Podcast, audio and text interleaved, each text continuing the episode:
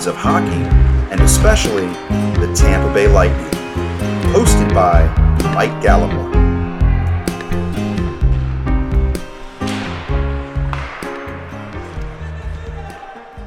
All right, joining me tonight is Sean Tierney, uh, who, well, many of you probably know from uh, the charts, right, Sean? That's right. uh, yeah, for a long time, uh, made quite a name for yourself, but you're just churning them out, man. They all sorts of good stuff, you know. But uh, it's turned into something uh, fantastic on your end, hasn't it? You, I believe you announced recently you've joined uh, an O H L club.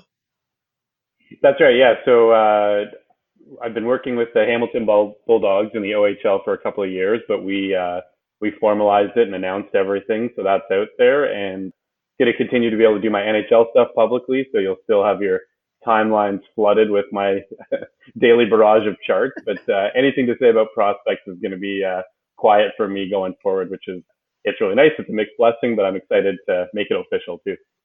Rumor has it there. Well, I think you kind of uh, hits it strongly at this that you're also uh, you have a website, a new website in the works. That's right. So uh, it's about a week and a half off of being launched, but working with someone to launch a proper home for all my viz. Anybody who's ever uh, used some of my charts, if you go to my Tableau page, uh, it's a little unwieldy. It's not what I would like it to be for people to go around and find exactly what they're looking for, you know, kind of at a at a glance. So there'll be a website coming soon, and uh, it'll make it a lot easier to to get to all the daily stuff that I'm doing and uh, give me a chance to sort of create and promote some new things too. So lots of exciting stuff coming up. Absolutely. Anything to make it that much more accessible. Exactly, exactly. That's the key. I uh, was also eager to talk with you, uh, not just about those exciting developments, but uh, you know, I know you're from the Ottawa area, and uh, you you keep pretty close tabs on what's happening with the local team. Um, so I wanted to talk about the Senators, the Ottawa Senators, who, man, it's been a well, it's been a rough few years here, hasn't it? Yeah, I mean, it's a team that, whether they deserve to or not, a couple of seasons ago went on that long playoff run, and they kind of had some really exciting pieces in place, and Karlsson was king of the city and king of the surrounding area, and everything just went right that season. And there was kind of a moment when, you know, and the Penguins moved past, and ever since then, it's just been kind of this cascade of worst case scenario after worst case scenario. So whether or not that corner is turned, that's something for us to kind of pull apart as we talk here. But it's certainly been it's been strange to be in Senators territory, fan or otherwise, over the past couple of seasons. Couldn't obviously help, but uh, over the past couple of years, uh, get a sense that there's a very tenuous, I, I'm struggling even with, with the right word, but I, Eugene Melnyk, the owner, uh, has, has made a lot of headlines and often not for the right reasons. Yeah, so, you know, for Sens fans in the area, and, you know, being older than the, the Senators team myself, it's not the team I was raised on, but they're in my backyard. And so, you know, they're the kind of team that um, you hear lots about, and all the young people in the area have always known the Sens and have been Sens fans. It sort of had this weird effect with Melnyk being maybe the most publicly embarrassing, you know, to some extent, owner that there is in, oh, yeah. in the N H L. It's certainly out there, and he's not out there for the right reasons. And, you know, whether it's sort of money trouble or being attached to gambling debts or whatever the stories are, there's lots of, uh, you know, the kind of negative buzz that you don't want around your team. But the, the sort of interesting side effect of that, and for anyone who follows Sens Twitter, is that the fan base has really seemed to come together. Uh, it, it's sort of in opposition to what that's become at the ownership level. And so, you know, some of the, the great Senators followers that are out there, they're kind of united in this front against the owner, and Melnyk out became kind of a tipping point for the community over the past year or so. And and so although the Melnyk thing is a bit of an issue at the top, it's had this really sort of interestingly positive in a way effect on on fandom in the area, where all the fans have kind of banded together and support the team. And, you know, the bad decisions that have led to some of the stars wanting out and leaving, the team doesn't see that as re- or the fans don't see that as reflecting on the team they love. They see it as a problem just with the owner. And so whether or not that's a situation that changes, depending on how things go for Melnyk over the next few months with airplanes to pay for and all that sort of thing, I don't know, but uh, yeah, the the side effect is that I think the fans are really united in their support of the team, which can be a positive. Fans of the Lightning are not certainly not uh, unfamiliar with awkward ownership situations. You know, dating back to the uh, early days of the franchise, uh, where we had this mystery Japanese group, uh, Kokusai Green, um, reported mobsters. The uh, about a decade ago, when we were dealing with this very uh, uh, well uh, chaotic situation with these uh, joint owners, the OK Hockey Group, um, that became its own little. Uh, mess, right? The league had to clean up, and thankfully we have a new owner in place. But we, you know, I think we can sympathize with this, uh, what's playing out. Another aspect to this is, you know, the two clubs. I, I think of Ottawa. I remember being very young, but the two clubs came into the league at the same time, the Lightning and the Senators. So there's a little bit of another element to it. You know, you want to see this sister team, so to speak, uh, you know, at least be competitive, right? Yeah, and I, the overlap there is really interesting to think of. You know, how they came in together and the messes that they've kind of shared in some ways. And, you know, the the Lightning come into the season as, uh, you know, the, the team to beat and, and way ahead in standings projections by most accounts. And the Senators are kind of at the complete opposite end. So it's a real, uh, whatever, dovetail or something that these two teams have found themselves so far apart at this moment in time. But there's definitely kind of that, that link that draws, draws the two communities together in a way. So, you know, percent chance to think, maybe in a few years you wind up on that Tampa Bay Lightning path is uh, encouraging. You know, maybe you get there. I wanted to uh, uh, kind of transition to a little bit of retrospection here, uh, especially, again, another kind of another tie. We have Guy Boucher rejoined uh, the N H L a few seasons ago. I think he came over from the Swiss League. I, I could be uh, wrong in my memory here, but um, after leaving the club, he was over in Europe for a few years, and then he uh, took the helm uh, in Ottawa. And, and so I just... You know, I know he had many critics by the time he departed Tampa. I know that he had critics by the time he departed Ottawa. But in a way, I kind of feel like that situation, again, going back to the ownership, it seemed like there were other factors at play too. I mean, should we pin this all at Guy Boucher's feet? No, I think, you know, as you kind of allude to, there's always an ownership element, and this roster – between, you know, Dorion and, and uh, ownership was kind of pulled apart. And that's not all on Boucher. He was working kind of with the roster that he was left with. And that was a roster left with fewer and fewer pieces as management kind of disassembled for whatever their reasons were. But I, I saw a great quote, and I wish I had the attribution for it at the moment, but it was talking about coaching and the idea that the best coaches in, across sports are not ones that bring their system to bear on a team, but ones that see what they have and create a system that works for the talent that they have in place.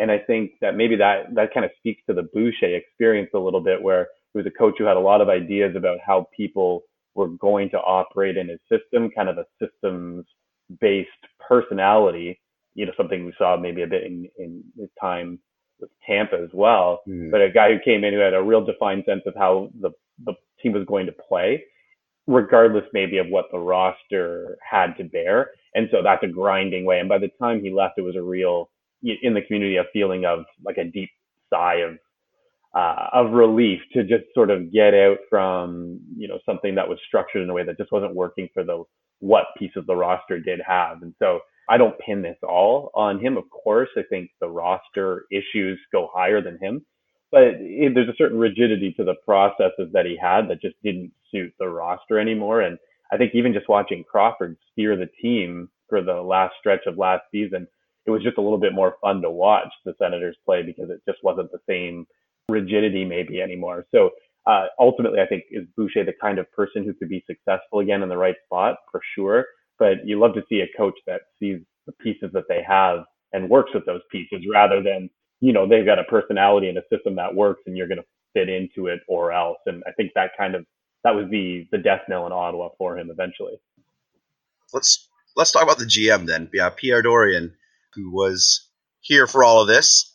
And, uh, I, you know, I, I talked about the roster kind of slowly being dismantled and, Just, I'm just trying to walk through the obvious ones. Uh, I believe, you know, Mike Hoffman uh, leaves the the roster. Uh, Erik Karlsson, uh, and then Matt Duchene, obviously the uh, uh, that acquisition that kind of ultimately kind of blew up in the team's face with the uh, uh, the draft pick they ended up having to concede.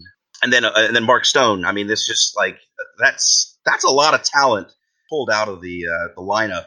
You know, whoever's behind the bench, I, that's hard to contend with. But Pierre Dorion, uh, I, I also kind of sympathize in a way with him.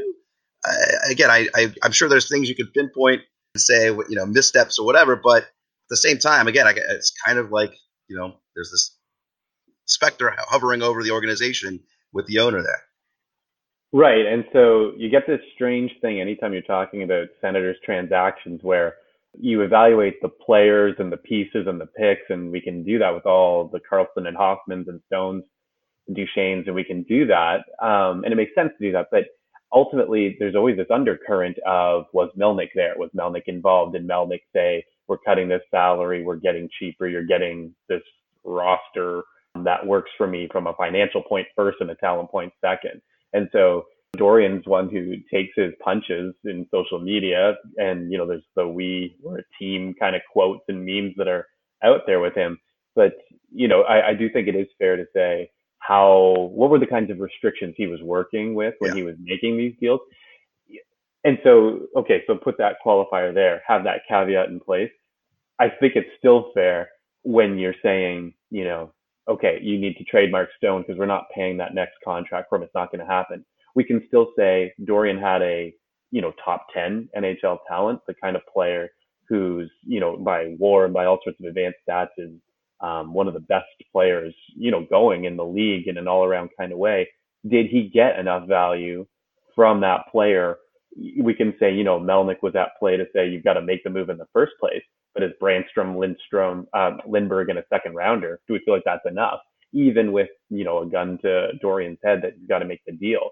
Did he get enough for Karlsson and the pieces that they cobbled together there? And I think, you know, even if you allow that Melnyk may have said, make the deal, Dorian's still on the hook for the, the pieces that come back. And I think, you know, by and large, it's been a disappointing return considering the kind of core that was here and now is gone. It doesn't mean there aren't some exciting young pieces in place, like a Brännström type is going to be a good player in this league, it looks like. But is it enough to get him a plugger and a second rounder for Mark Stone, who's maybe a top ten player? So in the end, I think Dorian's record, you get a little bit of safety from the fact you can always say Melnyk made him do it. But ultimately, the pieces he's brought back in, trading these huge stars, hasn't been enough. And so his record is, isn't shining here either. Well, if you are finding yourself with uh, uh, constrained, right, and, and, and additionally, if you're also missing the mark uh, in evaluations and whatnot, it, it gets hard to, to turn the corner, you know. And I thinking about the off season, you know, I look at some of the trades. Uh, certainly, a lot of people on Twitter, hockey Twitter, scratching their head, perhaps with uh, the Cody Cody Ceci uh, trade to, uh, for Nikita Zaitsev. You know, I, I think you can perhaps argue there. Maybe they're looking for some cost certainty there for a number of years. Zach Smith uh, is moved, I believe, for Artem Anisimov, and then the, the bringing in Ron Hainsey. Uh, I imagine for the for the fan base up there, I imagine these deals are underwhelming a little bit. But at the same time, I mean, what else is he really going to be able to pull off? Sure, and again, I think it's. You get into this funny situation when you're evaluating Dorion where you say, you know, what was he working with and then what was he able to yeah. do given those constraints? Uh, and and so it's fair, but, you know, do you want Nikita Zaitsev to get that cost certainty? Is that fair? Is that uh, a trade-off you're willing to make to get that, you know, defenseman locked in? I think it still represents poor talent evaluation to get yourself locked into cost certainty with a player like that, even if Cody Ceci isn't worse, isn't better. Maybe they're just kind of Spider-Man pointing at, pointing at Spider-Man JPEG, you know, like it, it, they're not so different, but is this the kind of player you want to get yourself locked into for a long-term deal? At least we're super happy to do the Cody Ceci one-year bonanza just, just to get out of the, the term that Lamoriello had left for, for Zaitsev. Ron Hainsey's the same thing, you know, where you're you're just wondering the new head coach in place, was he saying these are a couple of my defensive stalwarts, bring them over from the Leafs, they're guys I can really lean on, but there isn't any evidence, especially at Ron Hainsey's age, that that's something we should expect, you know. And when he left Carolina, Hainsey had posted some really positive WAR scores in a system that was working when he was three years younger than he's going to be uh, as this season goes on. But, you know, he's at an age where that cliff happens quickly. It's probably already happened. And so are these guys you want to get married to with a, a rebuilding roster that maybe should be featuring its youth in as many spots as they can. The Connor Brown is another one. Again, another Leafs retread who's going to have mm. time in this roster too. And, and I think, you know, even if he has a twenty goal season, what was the value of playing one of the young players in his role rather than letting him soak up those minutes when he's, you know, basically shown himself what his peak form is. Um, and so it, it's kind of a clunky roster that's filled with some real old retread Leaf veterans who have, you know, nothing maybe left to offer, no, no real upside left in their game. And then a bunch of young guys who really, there is some young, exciting talent on the roster, but they're not going to get those prime opportunities every time you've got Zaitsev, Hainsey, Connor Brown, Artem Anisimov out there. And so, you know, managing this roster and getting the most out of the young players, the real hope for the future, is the challenge. And then I'm just not sure if this is the coach that, you know, knowing these players, many of them former Leafs like he does, is he the one who's going to turn over the reins to the younger players? Or are we going to see a bunch of old Leafs out there for the Sens this year? And that'll be a real difficult thing, I think, to watch night in and night out for Sens fans. Yeah, you just reminded me that uh, D J Smith had come over from, from Toronto and, and take the, uh, the helm there behind the bench. Speaking of another challenge for D J Smith, you know, I, you never say never, but Craig Anderson, is this, is this, are we like the last hurrah here? Or do you think maybe he sticks around for another season or two? Or, I mean, given the way things currently are in the state of the state of the club? Right. I think that the Sens are kind of in a position where who else are you turning the minutes over to anyway? When I was doing my season's projections, I did it sort of from a, a war point of view, where I tried to project forward every player's war score, move them into the rosters where I saw them fitting, using roster depth charts from Cap Friendly for the most part, and then projected their point totals out from there. So, you know, it's just one way to do it. There's lots of other ways that it could be done reasonably. But relating it back to Craig Anderson, I had him at the top end as a replacement level goaltender at his age. And that's like the best case scenario from what I could could sort of juice out of it, working with what we have. But I think, you know, at his age too, it wouldn't be crazy. How old? He's thirty-eight, right? So at his age, the cliff comes, you know, tomorrow night, if it's come. Like it's, it's the kind of thing where he's going to become unplayable any moment. And then you're looking at Anders Nilsson as your starter. Then you're digging down into your minors, looking for the next guy up. And it's not a deep depth chart for players who could skate in the N H L. So I see Anderson, you know, being phased out this year, Nielsen having to take over this job and play probably half of the, the schedule. Maybe he even winds up in the upper forties for games this year.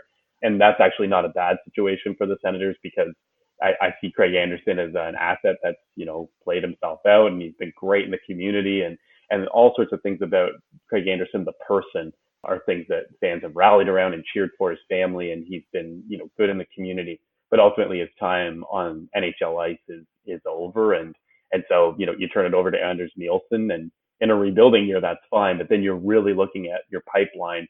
Who's that goalie that's going to be ready in three or four years when this team is, you know, a playoff team again? They hope.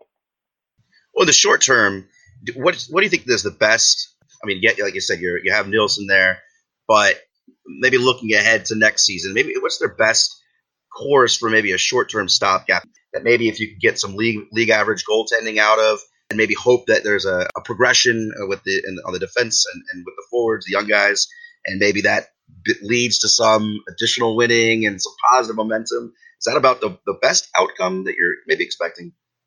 Yeah, I mean, uh, I was watching uh, the Leafs play the Red Wings last night, and so we got treated to Elliott Friedman doing a kind of junior version of the headlines.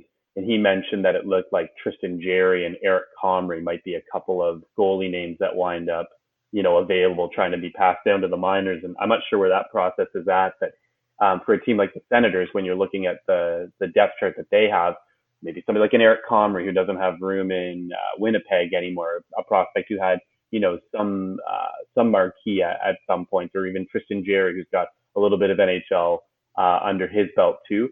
If you're splitting starts between Nilsson and, and somebody like that who might have a little bit of upside, you know, then you've got your fingers crossed that, you know, maybe you catch some lightning in a bottle, you win a few extra games and it's exciting for fans, or or you find a goalie that maybe becomes part of your long-term solution. But, you know, every game Craig Anderson plays is just, you know, it's a, it's just a complete stopgap and maybe a total catastrophe too.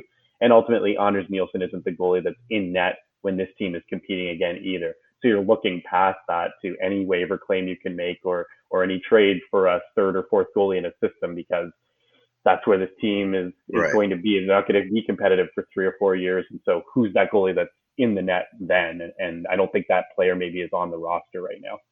You know, we've kind of had a little bit of, uh, of gloom and doom, or, or, or whatever you want to call it. Let's talk about some silver linings with this franchise.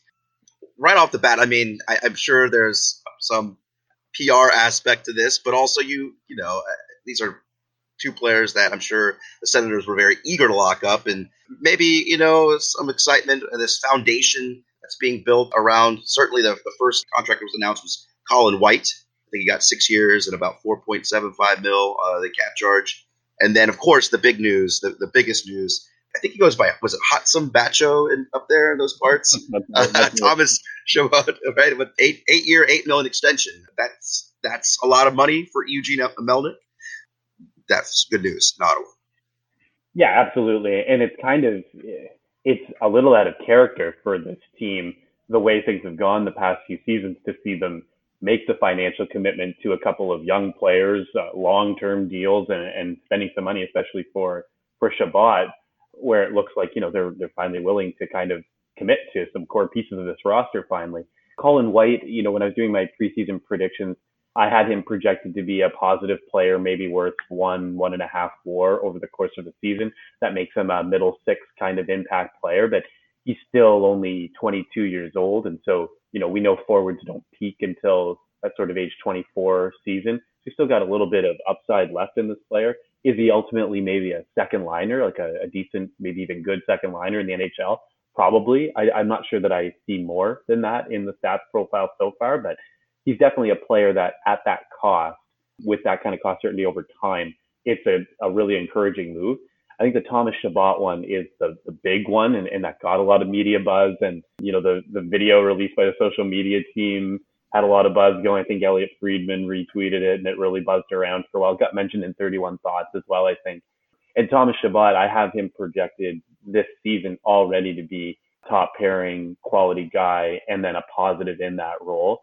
So that makes him sort of a top thirty N H L defenseman already. I don't think that's unrealistic to see him get to that level as soon as this season and be productive there. And so, you know, for a team that's still to some extent mourning the loss of Erik Karlsson, who is basically, you know, king of the general Ottawa area, Thomas Chabot is kind of that next, the heir apparent, and getting into any kind of mess with a contract with him, that could have been a super alienating move Uh, with the fan base here, but they did the opposite, which is, you know, got him at the price that will really work in the long run, as long as he develops the way it looks like he will.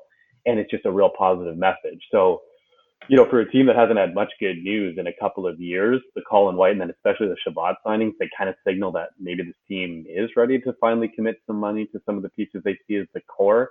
You know, so then it's kind of like you're looking at Brady Tkachuk and you're wondering, you know, I don't know if an Anthony Duclair winds up being somebody who sticks around a little bit here. Drake Batherson had a lot of buzz too, but there are some young pieces here. And, and if the Senators are willing to spend to lock some of these guys up, you could see the new core kind of taking some shape. And, and that's exciting for a team that's had nothing but bad for almost two full seasons. Well, you mentioned Brady Tkachuk, and, you know, he had a really, I, I, I was... A little, a little bit of a better uh, first year than I was expecting. I think he hit twenty. Correct me if I'm wrong. He hit twenty, over twenty goals, and I think twenty plus assists for a, for a club that struggled. I, I, you know, he got a good share of minutes, and I thought he, I thought he showed very well. Do you see him having a, you know, avoiding the proverbial sophomore slump? Is this a player that's poised to take the next leap? Well, I, so I'll start my answer with this one by saying, I was at the Rochester, uh, no, sorry, the Ottawa Hockey Analytics Conference just after Tkachuk was drafted, before he played at all last year. So we were looking ahead at this uh, young player that looked like he might have a chance to make the N H L. And the overwhelming sort of impression that people had of this player was that you know, based on his body type, based on the length of season he had been playing, you know, not coming out of the O H L. So based on, you know, some of the priors that we had, that this wasn't a player that was going to be able to handle a full N H L season, that it wasn't a wise choice.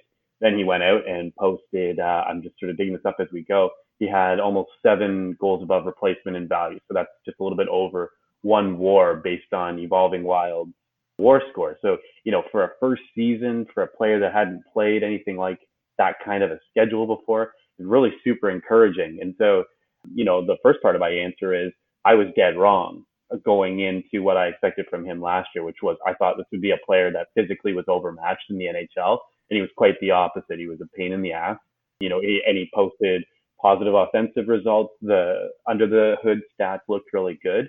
And so I'm willing to be wrong again on this player to say that, you know, he established himself well. He outperformed, you know, I think what was reasonable expectations for him. And so, you know, in a prime role, which is all his on this team right now, I've got him slotted in as their first line left wing going into the season. I think that's reasonable. You know, I don't anticipate sophomore slump for him. I think this is a player that defied expectations a bit last year. So I'm willing now Why to not? be wrong on the other side. Exactly. I, I'd rather him underperform and be wrong that way now. So, you know, I have positive expectations for him going into this year too. Well, that's the uh, the next big test, I guess, also for the ownership is, like you, I think you were you're bringing up, they can get him, they can get him signed, send another strong signal, you know, to the fan base. And then you you know you mentioned earlier Brännström's name. You know, I, I know I know last year a lot of attention was paid to Miro Heiskanen and uh, um, oh my gosh, I'm drawing a, a blank for the moment. Dahlin too. Uh, Dahlin, yeah, yeah, yeah, Dahlin, yeah, yeah. That guy in Buffalo, you know, one of the Razzles. Um, yeah, yeah. So I Brännström, but he was highly regarded in his draft year, and again, once that deal was made, people, you know, I remember looking around and people saying, "Don't don't sleep on this kid." That's an exciting piece to be bringing into the puzzle.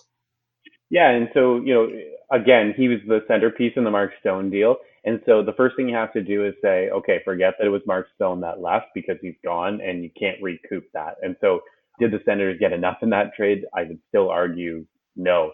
But just evaluating the player on his own merits, which is all that's fair to do at this point, you know, he had thirty-two points in fifty games, I think it was, in the A H L last year between the couple of teams.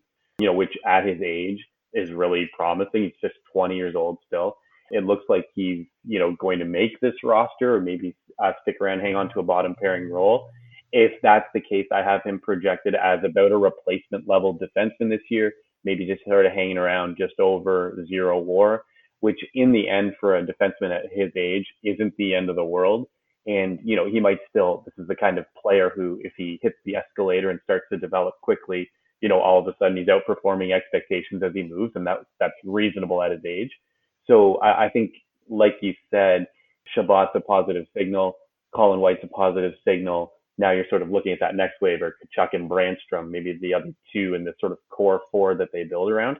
Brännström very realistically is that second defenseman in that group that they start to lean on, and there really isn't anybody else in his way. Like looking at the depth chart, you've got Uh, Borowiczki and Zaitsev and Hainsey and Dylan DeMello. And, you know, you're, you're looking at all sorts of players that aren't here when this team is competing realistically, except for Zaitsev, right, who's going to be with them forever. So, um, yeah, I think, you know, Brännström's underlying stuff is promising. I see him as no worse than replacement level going into the year. He's young. You just hope that he gets some run in the N H L and they let him be creative, because ultimately this is a, an offensive player going to have defensive shortcomings, and so you just hope they give him some room to run and maybe give him some second power play duty and, and let him sort of flash his stuff. But he's a player I'm high on going into the year.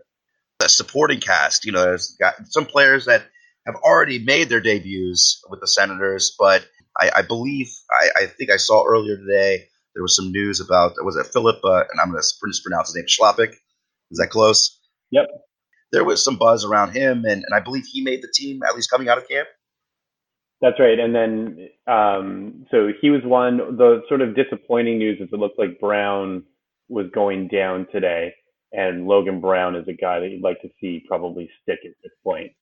And then the, the other one I think we touched on earlier too is, again, if you're looking at kind of that next rung of players that are going to be the sort of next wave for this team, is Batherson, who we touched on earlier.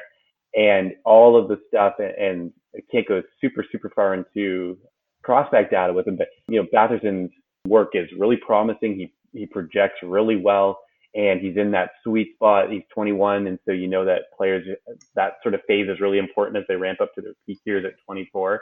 So he's a player, again, where you're just hoping a rebuilding team has some freedom of roster construction that other rosters don't. Right now, using the cap-friendly depth charts, I've got him as their fourth-line center. That would be kind of a nightmare scenario, I think, for a mm-hmm. player of his offensive ability. Uh, you'd love to see him get second-line center role, as long as he can sort of handle those minutes or get those minutes most nights and play a fourth line, you know, when you got back-to-backs or two and three or whatever kind of situations. But I think he's uh, super potentially impactful offensive player too.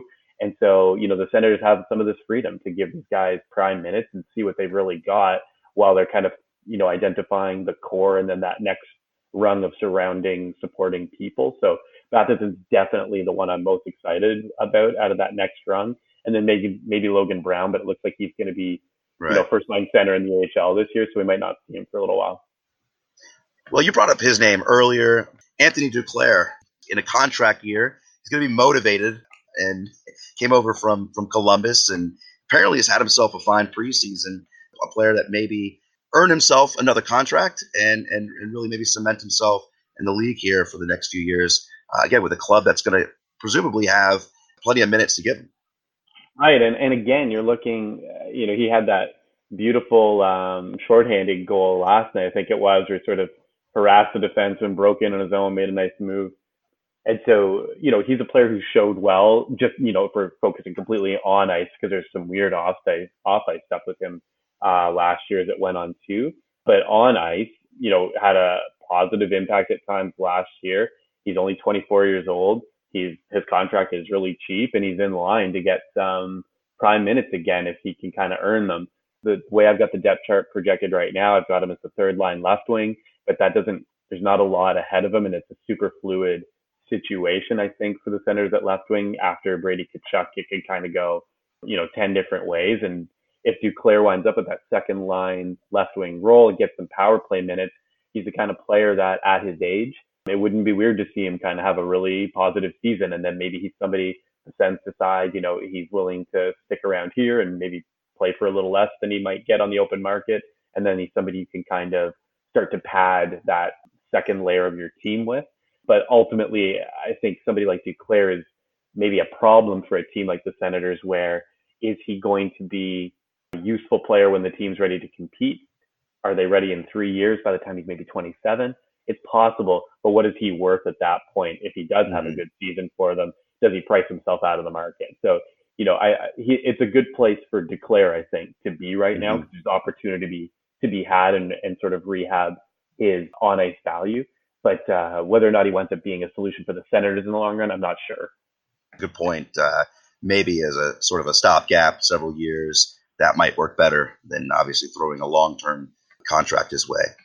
Um, the other, I guess, thing that really kind of jumps out to me is, with a longer-term perspective on this club turning around, the, the Ottawa Senators have a lot of darts to throw at the uh, at the wall, right? When it comes to, especially when it comes to draft picks. I think I, I looked up that there's twenty selections, and over the next two drafts, three in the first round and and uh, also three in the second round. So, I mean, you know, it's an inexact science, and, and obviously there's been a lot of work done in the community. We know it's easy to miss, but it's good to have ammo, right?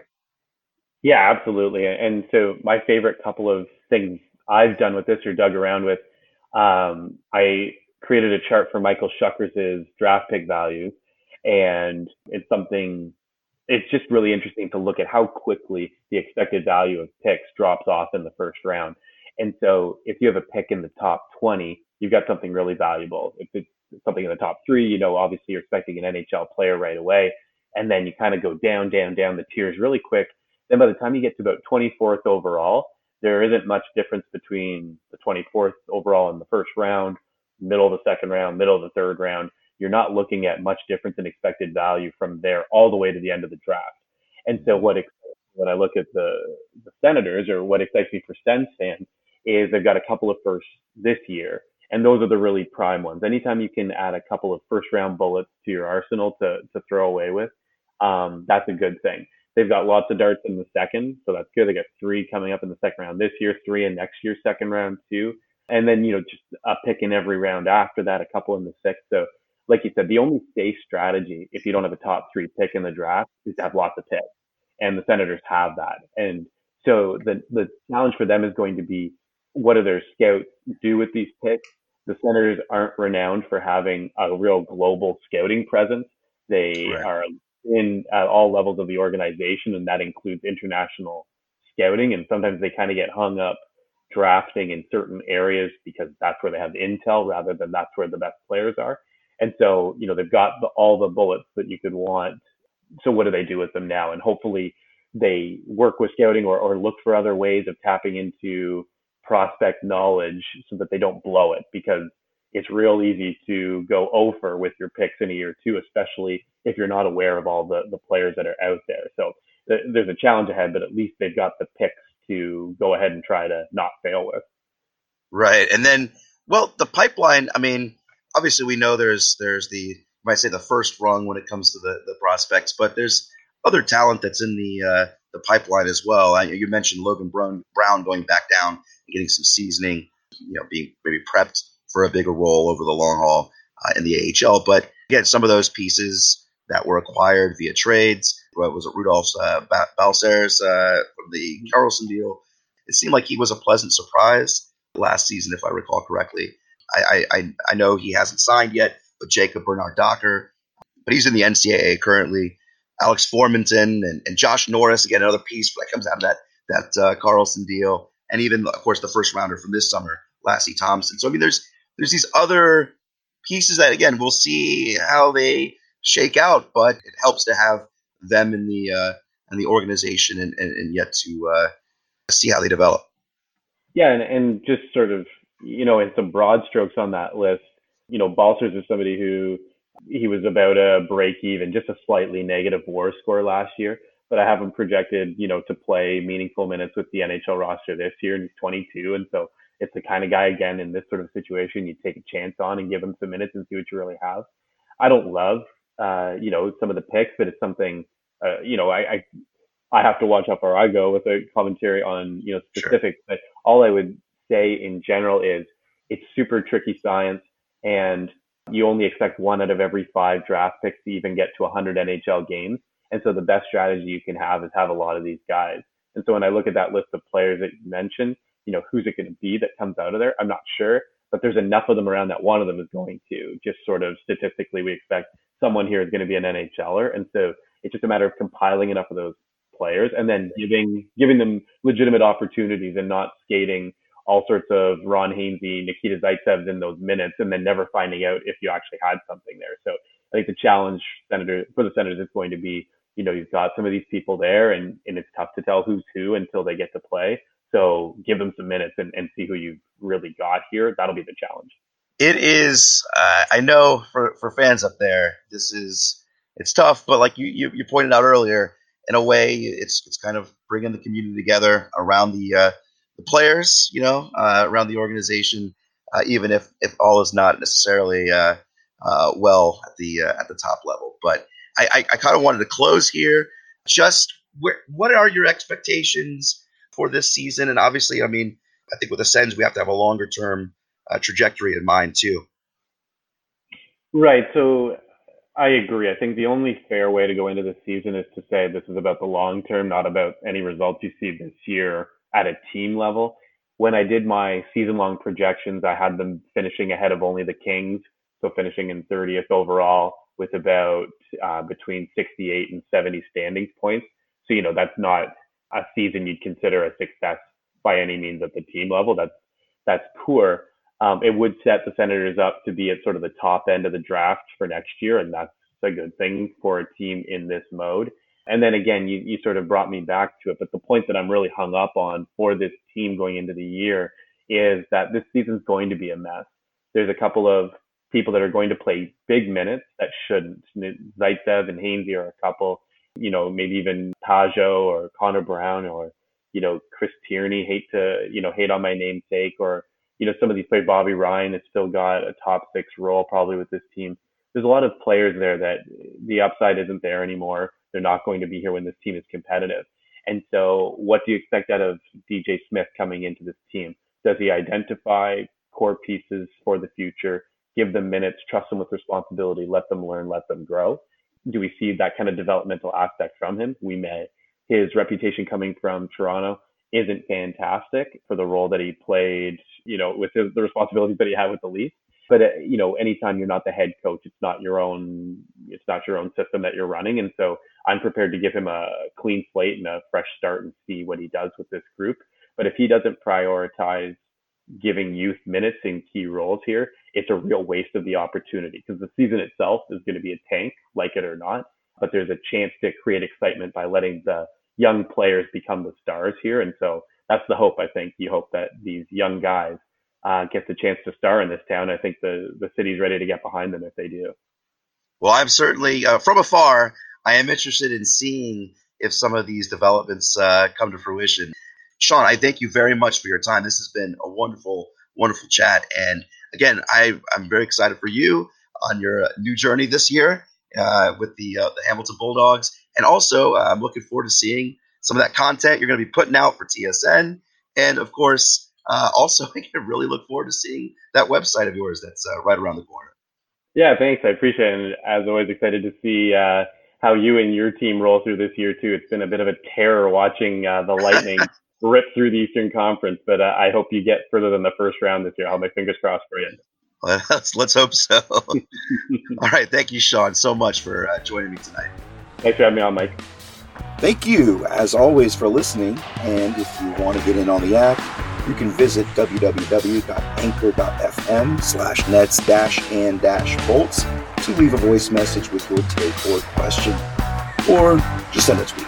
And if you really like the show, please consider subscribing to and or sharing it if you haven't already. Adios.